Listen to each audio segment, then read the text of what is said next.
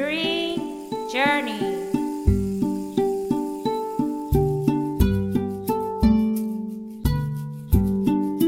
Be the change you want to see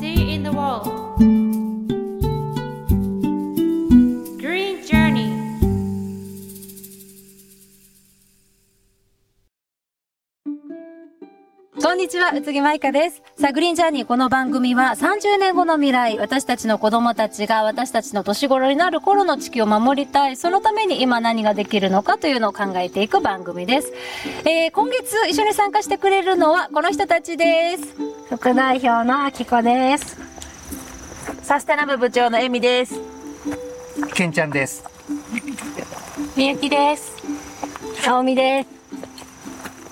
尾形恵子です。ということで、えー大人数で今日やってきたのは、犬山の、実はここは、山の中と言っていいでしょうか。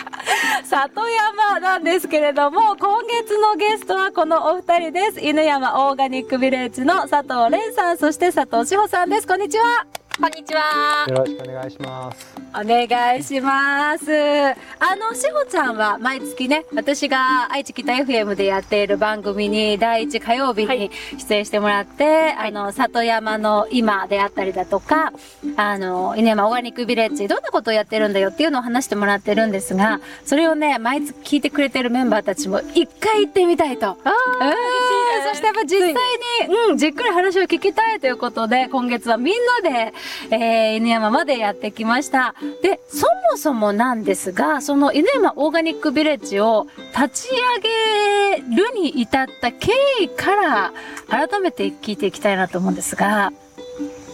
どうしましょう？レンちゃんに喋ってもらった方がいいのかな？うん、じゃあ。はい。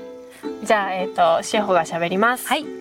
えっ、と、私たち犬山に引っ越してきて、今年で13年目になります。で、引っ越してきた当時は自分たちが農業を始めるとかも考えていなくて、本当に縁があって、たまたまあの借りたお家に畑と田んぼがついていたことから、田んぼと畑に関わるようになりました。で、私は米農家出身で、あの、長野県なんですけど、あの、なので、一応その、ノウハウというか、あの、まあ、家族を手伝ってきたっていう程度なんですが、それで分かっているんですが、レンちゃんに至っては、シティボーイ、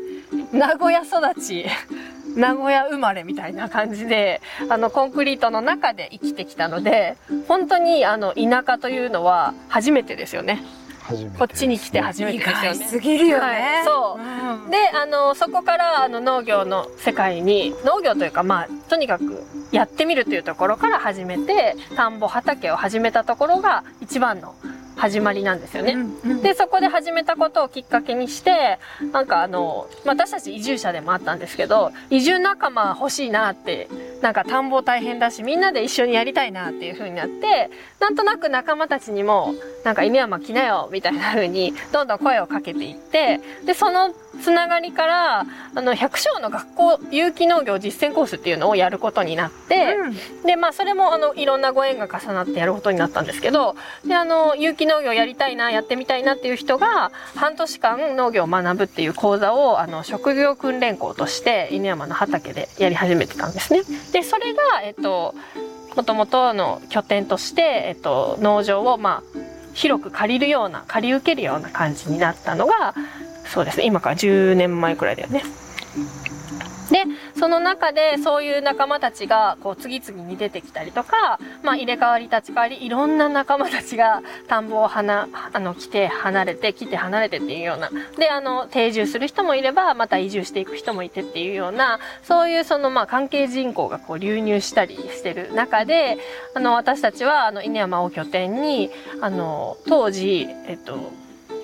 市役所が、あの、プールの跡地を誰か何かに使わないかな、有効利用できないかなっていうようなことを、まあ、打診があって、で、あの、夫が、まあ、廃屋なんですね、プールって言っても。もうなんか水道管とか、設備とかもう停止して廃廃墟みたいな感じのあのプールがあってでそこにあの2014年だと13年かなだったと思うんですけど、あの、そのような、これ何か使わないかって、当時私、私も夫もその田んぼとかやって、加工品とか作ったりとか、その、まあ城下町もあって観光客の人も来るし、そういうところにこうお土産だったりとか、その加工した製品だったりとか、その里山へのハブの拠点になるような場所で何かできないかってことで、あの、まあ、一番最初は加工施設としてその場所を借りようってことになったんですね。で、あのー借りてからまあ、何年、1年ぐらいは何も稼働しなかったんですけど、あのー2014年にあの向けてじゃあそこで味噌のワークショップだったりとか、あのこういう畑で採れたハーブとかを使ったアロマクラフトの講座だったりとかをみんな仲間たちと一緒に作ろうっていうことになってでそこからあの月一でオーガニックマルシェをやろうっていうふうになってでその廃屋だったプールをあの自力であのぶっ壊して あのプールの更衣室だったところをあのお部屋に生まれ変わらせてあのワークショップルームだったりとかそこにあの暖炉を入れ暖炉というか薪ストーブを入れてそこで温まってみんなでなんかかまど？かまども作ったよねかまどキッチンみたいな形でかまどを作ったりピザ窯を作ったりしてでそのプールの周りにマルシェの出店者を集めて、まあ、仲間たちが野菜を出したりとかそれからそのつながりであの、ね、あの今ほどマルシェが活発じゃなかったんですけど手作りでお菓子を作ってる人とか石鹸作ってる人とかそういう人たちに声をかけてでやってたんですね。でそれがオーガニックビレッジの始まりなんです本当に。で結局そこはあの行政施設のまあちょっと管轄であの商業がしちゃいけない場所だったりとかいろんな縛りがあったりとかそれからあの水道管の破裂が発覚して月に20万みたいな請求が 来ちゃってでそのもともと閉鎖された理由が水道管の破裂だったみたいなんだけどそれは多分川をまたいでたから私たちに通達がなくってでそのまま貸してもらってちゃったからそういうことがあってで結局そういう流れで多分行政側もすごい人がこんなに出入りすると思わなかったんでしょうね。だからびっくりしてなんかちょっと一回やめようってなってそれでそこは立ち退きみたいな感じで そうそうそう。で私たちは一応その家賃を払ってお借りしてたところだったんだけど、ね、あの全部内装とかもやったんだけどまだ途中道半ばの状態であの退散するっていうことになったのが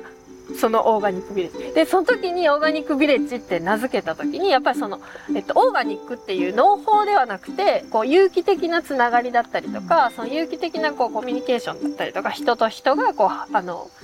生まれる、こう、なんか有機的なものが生まれるような場所で、そういう場所にしようってことで名前つけて、まあその場所の名前というよりかは、そういう概念的なもので、あの名前をつけて、で、なんと、農水省が去年、あ、2004年か、緑の食料自給戦略って、おとし4年だよね。令和4年じゃない？にた、あの、作った時に、あの、し各市町村に オーガニックビレッジ宣言っていうものをこう募集して、で、そう、農水省があの、オーガニックビレッジ宣言っていう言葉をね、そう、全国にの呼びかけて、そういうのが、今ね、あの、オーガニックビレッジって結構そういう風に聞くようになったんですけど、あの、私たちが先だわって思って、今になって、そういう風に思ってますが、それが始まりです。ちょっと長くなっちゃった。それが、まあ、今の形になるようになったのは、どんな風にして、今の形っていうのを先に聞きましょうかね。今、ね今、あ犬のオーガニックビレッジっていうと、どんな形のことをやっているのか。そうですね。オーガニックビレッジの、その、えっと、オンライン化をなんとかしようっていうふうに考えたのが、あそれも、まあちょっと前なんですけど、あの、コロナがあって、結構、あの、世の中が変わったじゃないですか。で、その時に私たち、あの、城下町でもお店をやっていて、で、それはもう農業とは違くて、普通に商業の、あの、あゆ焼き塩、あゆの塩焼き屋さんと、あの、金魚すくいのお店をやっていて、で、その時に、そのコロナでお客さんが全然来なくなった時に、その時なんていうかな、こう危機を感じたというか、ああ、なんか農業をもうちょっと本格的にやった方がいいな、みたいな 感じのサインがあって、で、自分たちはそれでもうちょっとこう、その時は収入も、その城下町に頼ってる感じでやってたんだけど、とにかくこの里山を活かして、ここに何か経済を回す仕組みだったりとか、人がもっとここを使えるような仕組みが必要だよねっていうのを考えていて、で、それが何かちょっとわからないけど、何かそういうそのアクションを起こしたいっていうふうに思っていて、その一つがオンラインコミュニティを作ってみようっていう、まあ、た、試み、チャレンジだったんですね。で、それは何かっていうと、あの、里山を、こう、まあ、13年工作して、あの、関わるようになって、やっぱりその地元の人が高齢化していて、あの、草刈りができなくなったとか、イノシシが入ったからもうあそこの田んぼはやめたんだとかっていう声が、まあ、やっぱりちらほら聞いたりとか、それからもうリアルにあの、亡くなられたりとか、あの、あれこれ5年先10年先どうなってるんだろうなっていうのをすごくこうひしひしと実感をわいは帯びてじなんていうか現実味を帯びてこれが荒廃していくっていうのを、まあ、感じていくわけですよね。でそのプロセスの中で私たちがじゃあどうやって地域がその里山も元気にあのこのおじいちゃんたちのノウハウを教えてもらいつつ一緒に何かこう、うん、と反映できるような状態にななれないかなっていうのを考えててで里山のその力っていうのは結構いっぱいあると思うんですね。だからただその農産物をもらう場所っていうこと生産者消費者っていうことじゃなくてあの来て遊ぶことができたり学ぶことができたり美味しいものをたくさん食べたりとかそれから季節のもうこう名も名前のないその食べ物なんかキノコ雑木雑雑キノコとかそういうのとから始まって山菜だっていろんなものがあるじゃないですか。でそれらってなかなかこう市場にはないんだけどでもすごい豊かな自然の中で人がこう文化として受け継いできたものなのでそういうものをじゃあその伝えていく時にどのようなその方法があるかな。地元の人が地主っていう形だけでも守りきれなくなったものをやっぱり他の人もどんどん関わってそこを財産だよねそこが楽しいよねっていう人たちをもっと増やせてでそれでなおかつ私たちも含めたその食だったりとかあののなんていうかな安全性もそうだしその循環したもの循環した形のもうその暮らしとかライフスタイルを取り入れてその都市の人でも一緒になんかできることがあるかなっていうので始めました。なるほど。はいあの、犬山オーガニックビレッジじゃあ、今具体的にどんなことをやってるのかっていうと、あれですよね。里山を保全するにも、やはり、資金が、何をするにもお金がかかる。だけど、都会の人たちだって、里山を残してほしいと思っている。私たちの、ね、県の中にもちゃんとあってほしいと思っているけれども、そこに関わることができない人たちの思いを、資金面でも、アイデア面でも受け入れて、オンラインコミュニティという形で受け入れて、一緒に里山をデザインしながら作っていって、田植えだったりだとか、稲刈りだったりだとか、時折その季節ごとに参加できるコンテンツなんかも入れながら、ここに住んでない人たちもみんな一緒に里山を作っていこうよ、守っていこうよっていうような内容で合ってますか？はい、はい。そうです。住んでくれるとありがたいですね。本当はね、そう、うんでも住むって結構ハードル高いと思うんですよ。で、なんなら週末通うのもハードル高い人がいっぱいいて、すごくこう、実際に動くってハードル高いと思うんですよ。で、多分それで今ね、皆さんやられてる活動ってすごいね、あの、アクティブだと思うんですけど、それをその、なんていうのかな、日常的にやろうと思うと結構その仕事の調整とか子供の調整とかってすごい大変だと思うんですね。だから私たちはでも言いたいこととか、なんか紹介したいこととかありすぎて、いっぱいあるんですよ、本当に。この山から教わることというか。だけどそれを誰かにシェアしたいけど、でも来てもらわないとわかんないこともいっぱいあって、だからそのもどかしさを例えば言語化して文章にしたり写真で伝えたり動画で伝えたりっていうのができれば、それで少しでもこうそのギャップというか、都会とこう、その農村で起こっていることのギャップを少しでももうちょっとリアリティがあるといいよなっていう、ちょっとなんか、いわば真逆のベクトルではあるんですけど、オンライン化って。でもそれに、まあ、チャレンジしていってもいいかなっていう感じがあります。そのオンラインコミュニティの中で、ちょっと今まだその、どうやってそれをやっていけばいいのかは分かってないんだけど、あの、例えばその、何々の使い方この場所の使い方っていうのってすごい可能性があるじゃないですか。無限にあって。でそれこそあのじゃあビワの木を植えたいとかなんかレモンの木を植えたいとかってそのその後じゃあどうしたいかがあると思うんですよ。例えばそこに栗が植わってたと思うんですけど栗の木を植えた人ってその栗をね食べるじゃないですか。であ栗ご飯にしようとか栗のそのなんか伊賀は燃料にしようとかいろんな使い道を考えて多分そこに植えたと思うんですよ。でそのようなその私たちがこんな使い道をしたいからこれを育てようっていうその何て言うのかなプロセスとその出来事と季節が全部マッチしてそして私たちの手に届くっていうそのストーリーを全部一緒に育てたいなっていうふうに思ってだからそのまあ木もそうだし、それから鶏とかの生き物もそうですよね。で、あの、私たちが提案してたそのさっきの肥料とか、あの、堆肥とかもそうなんですけど、周辺で取れるものとか、余ってるものとかをどうやって循環させて土に返していくかっていうのを設計したりとか、そしてそれから私たちの暮らしの中で使うそのもの、食べ物もそうですけどだから梅でジュースが作りたいから梅はいるよねとかあの栗秋になったら栗ご飯食べたいから栗も植えたいねってそういうようなその自分がもう一度その思考のプロセスをたどることによって過去に里山を作ってきた人たちのそのプロセスを知ることができるじゃないですか。そこがやっぱりすごい面白いところだと思うんでそれをぜひ共有して一緒にやれたらいいなっていうのを思っています。いやその過去の人たちがこんな思いでここ作ってきたんだろうなっていうのを見えるようになる分かるようになってきたそうそうそれがめちゃくちゃ面白いね。うんうんうんうん田んぼなんかもそうなんですね。田んぼとかもなんかあの石垣をさ、ここもそうよね。うんだから、ここもともと工作放棄地で、あの、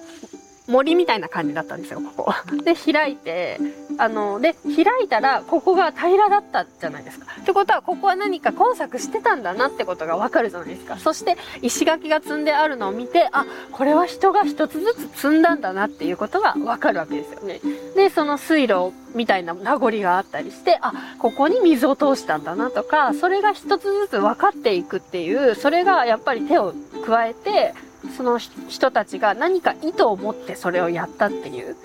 で、例えばここから見た時に、あ、あそこに桜がある。あれはきっとあそこを見たかったんだなとか、なんか季節の咲く花あ、ここにあやめがこの時期咲くってことは、ここにこれがあったからなんだなっていう、その、なんていうのかな、風情というか文化というか、そういうものが一緒に、こう、暮らしに根付いてることが、なんかわかる。それが面白いなっていう感じです。だからなんかね、私たちもそれこそ次100年後なのか何年先見るのかだけど、次ここにね、いつか住む人たちのことも考えながらデザインしていけると本当はすごくいいなってね、思いますよね。うんうん。いや本当自然じゃないんですよね。人がデザインして作られてるっていうのが面白い。庭みたいだったんでしょうね、本当。ねね。この規模の、うん。この規模感の、その、なんていうのか、意識の行き渡り具合って、本当にすごくて、なんか、自分の家の庭ですら草ぼうぼうにしちゃうような私なんだけど、昔の人がそれを、こう、この規模でやってたっていうのが、きっと一人の力じゃないし、何人か集落の人も一緒になってたし、でもそれを一緒にやるっていう力もすごいじゃないですか。だからそれってすごいなっていう、もうただただ単純にすごいことがたくさんあるみたいな。どんな人が住んでたんでしょうね。しおちゃんたちと同じような感じの夫婦でね、子供もたくさんいて、いたかも。みたいだね。レンちゃんはどうですか？犬山オーガニックビレッジ。ねまあ立ち上げてから今里山という里山のオンラインコミュニティにしてみて、どんなことが気づきとしてあって、気づきですか？僕は都会育ちだったので、まあ、まあ関われるだけでもね自然を見に来るものだったのが管理しなきゃいけないって知るわけですよね。それにはものすごい労働があるんですけどすごい多層にこの森も作られているのが分かってそれをあの実際に食卓に上がるまでの工程を考えながら設計していく。例えば今年は50家族やろうと思うと大豆8単麦4単麹で、えー、1丁2単が50家族分の醤油と味噌をやろうと思うだけでそんだけ必要なわけですよ。とかその卵ね。卵もそうですしこのだけの味噌を作ろうと思うとっていう逆算が始まっていくわけですよね僕の場合は。でそれを設計していくっていうのも面白いし、はい、そうか。逆算か、賄うためのデザインってね。デザインですね。はい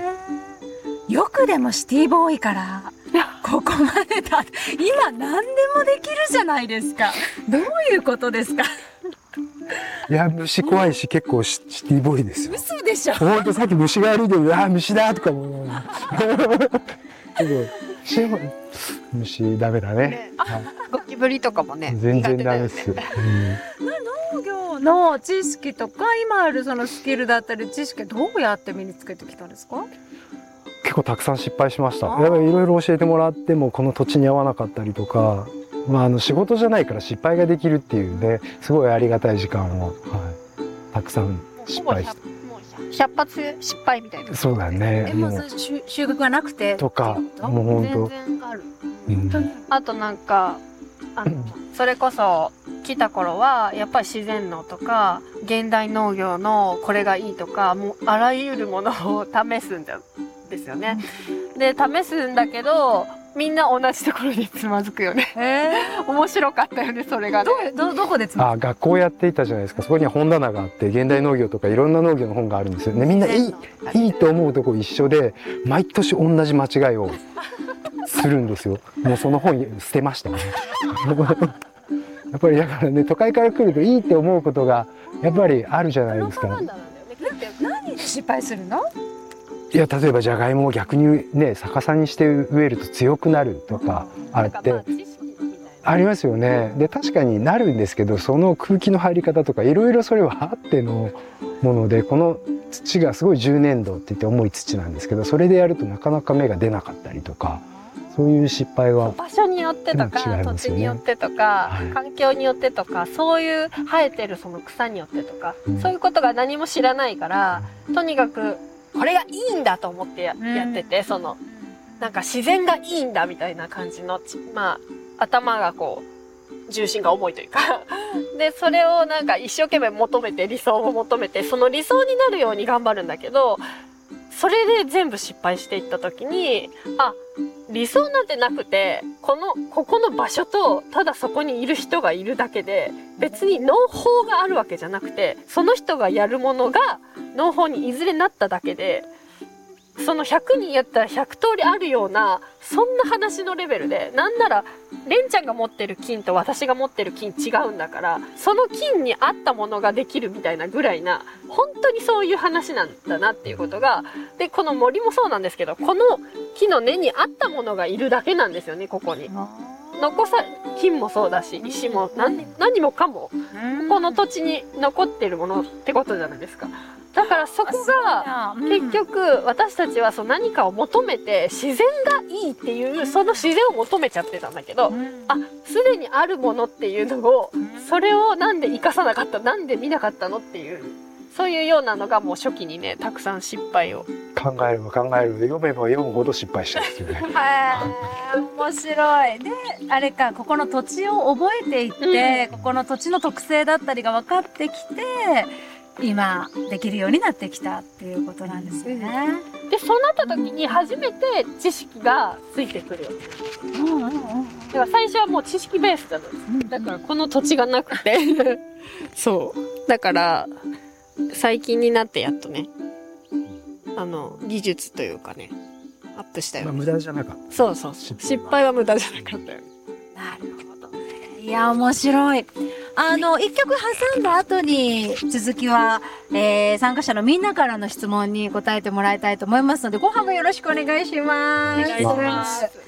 あ、では、くままくん、ここで一曲お願いします。はい、編集担当のくまーまです、えー僕も畑をやってるんですけども、もう毎年毎年夏場になるとね、草との大格闘が始まって、なんとか管理しているかなっていうような感じではあるんですね。でもその中でも収穫できた野菜とかを見ると、もうすごい何にも代え難い喜びだなっていうふうに思います。つい先日はさつまいもを掘りまして、ものすごい大きなものがね、取れたりして子供たちと大喜びしておりました。今日お送りする曲は、えー僕が作りました「脳の夕暮れ」という曲です、えー畑で見た夕暮れがすごく綺麗だったのでそれを曲に落とし込んでみました。では「脳の夕暮れ」お聴きください。後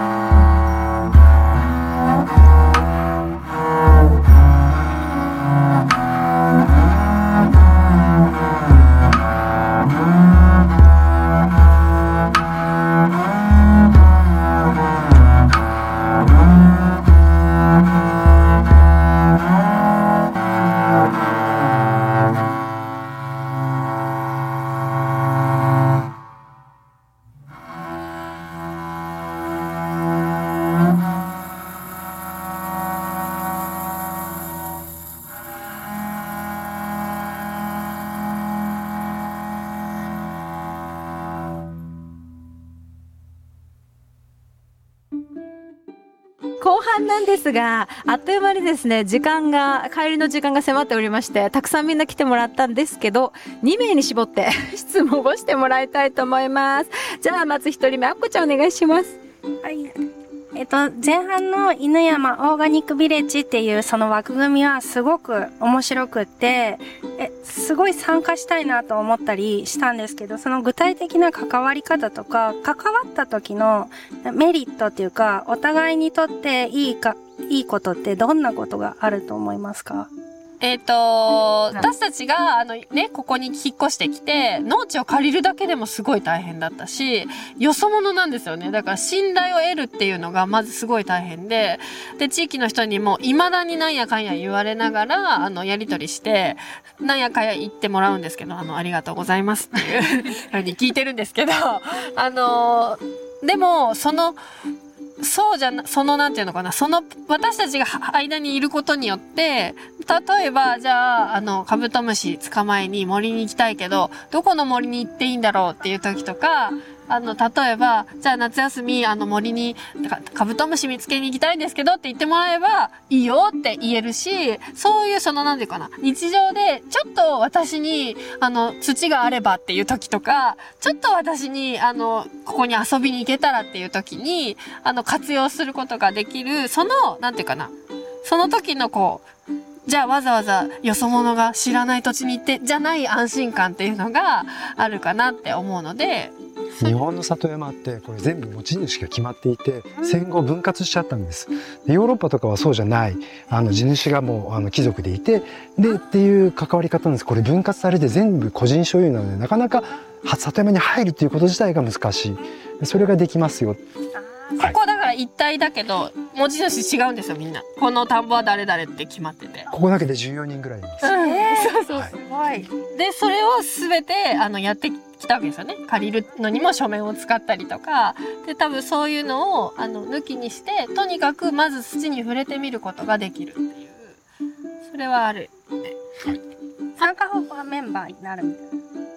そうですね。メンバーになってまあまあとにかく仲良くなってもらったりとか信頼関係を築いていただいた方には特にそのダメとかはないんですけどただ私たちの意図としてはあの私たちおまんま食っていかないといけないのであのそれそれごと支援してもらえたらすごく嬉しいなっていう意味であの一応オンラインコミュニティでは有料の会員制っていう風になってますけどまあとにかく信頼関係を築いていくっていうことをすごく大事にしてるので信頼関係ある方には本当にあの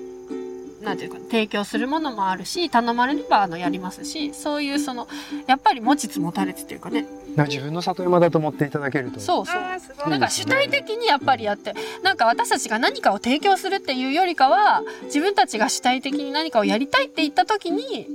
なんかそれをそれが生まれるっていうかそういう感じだと思います。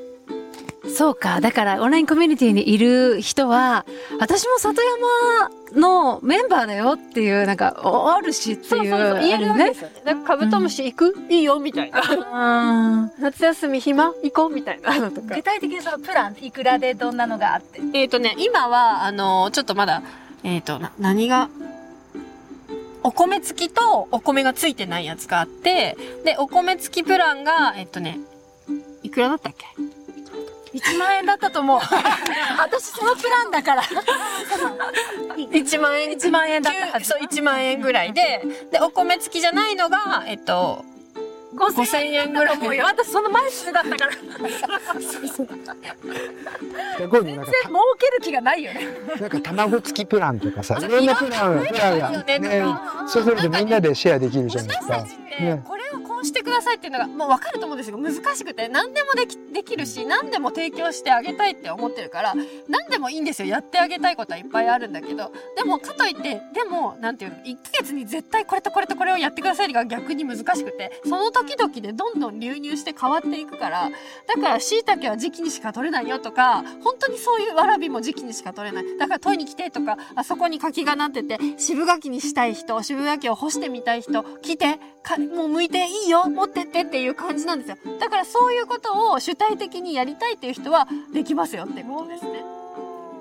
ジビエプランもできるね。そう、ジビエまで。すごいね。じゃあ夏は梅を取りに来れるし、秋は栗や柿を取りに来れるし。一緒に、あの、じゃあみんなでジャム作ろうとか、そういうこともできるわけですよ。でもやれることはいっぱいあるんですよ。だから、それはもう、それがやってみたいって言ってもらわないと、私たち何をや、や、ほなんていうの何を求められてるのか、都会の人って何が嬉しいのか、ちょっと分かってき、もう忘れちゃった。え一緒にやってほしいっていうのがやっもらえるといいよね。ぱ場所はあるんで。うん。なんか、だから、それこそね、リースの材料を一緒に探しに行こうっていうのもすごいいいと思うし、だかそれを活用するっていうのと、プラス私たちがその提供できる情報があるので、その例えば技術的な、農業の技術的な面とか、肥料にする方法、堆肥の方法、土に返す方法、それはやっぱり聞いてもらったら答えることができる。はい。すごいね。活用はいかようにもなるってことねそう。そう参加者がね。プラットフォームもある伝えづらいですよね。わかりにくいというか。さあ、ではもう一つ質問をですね、今度はエミちゃん。はい、お願いします。意味です。えっと、ホームページを、えー見させていただきました。で、その中に、あのー都会の人のこうアイディアをこうくださいみたいな感じで書いてあったんですけど、それってどういうことなのかなって、今の中にちょっと答えも入ってたなと思うんですけど、そういうのはどういうことなのかなと教えてください。あの僕狩りとかやってるんですけどやっぱこちらだとあの害獣って呼ばれていて駆除対象になっているんですけど都会に行くとジビエっていう名前でねあのフレンチだったりとか料理屋さんで出されてるわけじゃないですか。そのやっぱ里山僕らここに来たいと思うんですけど地元の人たちはあんまり価値を見てない状態があってだから今ここに価値を見出せれるのは逆に都会の人たちじゃないのかなと思っていてですね。でもそれには結構あの投資が必要なんですよね。それは自然に対する投資。木を植えるもそうだし間伐するもそうだしあの、まあ、そういったことを、えー例えばドッグフードが欲しいよって言われれば取れたジビエの肉をドッグフードにするよとかなんか欲しいって言ってくれないと始まんないんだけどっていう意意味意味合いでした。はい、こっちの、えっと、求めてることを教えてくださいってことですね。自然でやりたいことホタルが見たいよって言われたらあそこ行けばあるよとか、はい、わらび食いたいとか、思いながら聞いてたんですけど。そうそうそうそう。私たちがやりたいことにはい何でも答えられるよってことですよね。まあここの中だったらねそうそう。できる。できる。はい、メリットしかないですね。はい。一緒に作っていきたいそうよね。一緒にそう一緒にやれるといい。だからそのじゃあ春にわらび取る山菜取りツアーやりましょうよってなって。そうだからそういうのを一緒にできるといいねっていう感じやりましょうか。やりましょう。季節ごとに。まあなんかいろいろできるよね本当にね。そしたらここでわらび取れるんで灰米溶けたらもうたくさん取れるようになるからかでホタルも出るんでホタル鑑賞会やりましょうとかそうただねそのやっぱ自然の中なんで虫はいるしあの暑かったりとか寒かったりとかあの季節によってあのなんていうのかな都会ではないじゃないですか。虫が来るとか。だからそういうのも含めてあの一緒に楽しんで勉強してっていう風でできるといいかなって思う。でさっきもれんちゃんが言ってたその地元の人はあの山が重重荷みたいな感じになっていて草刈りばっかりやって本当に大変。で大変だしあの今皆さん知らないかもしれないです米の値段ってすっごく安いんですよ。でそのもう地元の人たちこのやってるけどあもう働く分のあの給料とかも全然出ないぐらいの本当にほとんど自家用プラスあのちょっと小遣いになるかなみたいなマイナスじゃないかな下手したらっていうぐらいの値段で取引されててでそういう意味でもその地元の人も都会に出て働けよって子供に伝えるような感じになっていてでだからこそ私たちがここにあるその何がその素晴らしいかっていうのをどんどん伝え合ったりとかその利益をどんどん発信し合ったりしてみんなにとってあ価値があるよねっていう共通認識であのなっていくとそこにお金をかけたいなとかそこにわざわざ足を運びたいなっていうようなこう連鎖を生んでいくといいなって思います。でその先に多分その循環だったりとか持続可能とかありますよね。多分まずは美味しいものを食べ楽しいと思うっていうそれが楽しいんじゃないでしょうか。さあ最後の質問です。この番組毎回ゲストの方に30年後の未来を想像していただいて私たちの子供たちが私たちの年頃になっている頃の世界どんな風になっていてほしいかな。この犬山が犬山オーガニックビレッジはどんな風になっていてほしいかなっていうビジョンをですねお一人ずつ伺いたいと思いますがどっちからいきましょうか？じゃあ僕からね。ああのすごい、うん。僕木曽川で鵜飼いをやっていてですねあの1990年代までは本当にたくさん鮎がいた。30年前までは本当たくさん鮎が取れたんだよっていうの。を皆さん30年前はこれがあったっていう表現をされるんですよ。この里山も30年前までは手入れされていた。でこの30年何が起こったのか。っていうのもあるんですけど30年後は逆に昔は鮎がいなかったんだよって言えるようになりたいなと思って鵜飼いやったりとか、まあ、木を植えたりとかしてます。それ素敵だな。そうかもう一回この30年今までの30年を取り返すというか。ねそうすればホタルはいるし鮎はいるしとか。しおちゃんは？私ねあのふと思ったんですけどあの栗の木さっきやってたと思うんですけどくるみの木ってあの植えてから実になるまで30年かかるんですよだから今みんなが食べてるくるみの木って30年前に誰かが植えてなかったら食べれてないじゃないですか。でその要は木とかそのものとかによって時間のスパンって全然違うじゃないですか。だから私はそのと、子供たちがそのタイムスパンを、えっと、ど、なんていうのか、その、より、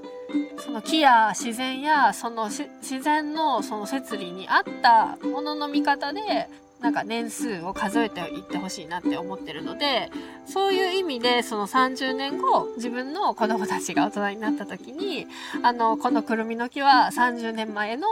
誰かが植えてくれたんだよって言って食べれるような状態が続いているといいなって思います。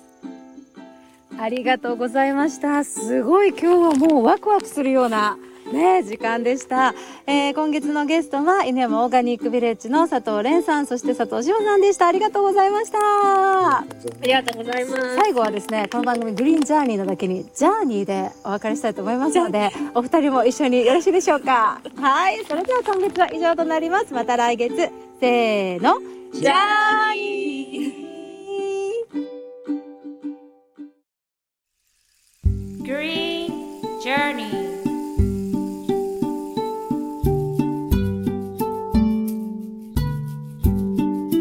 Be the change you want to see in the world.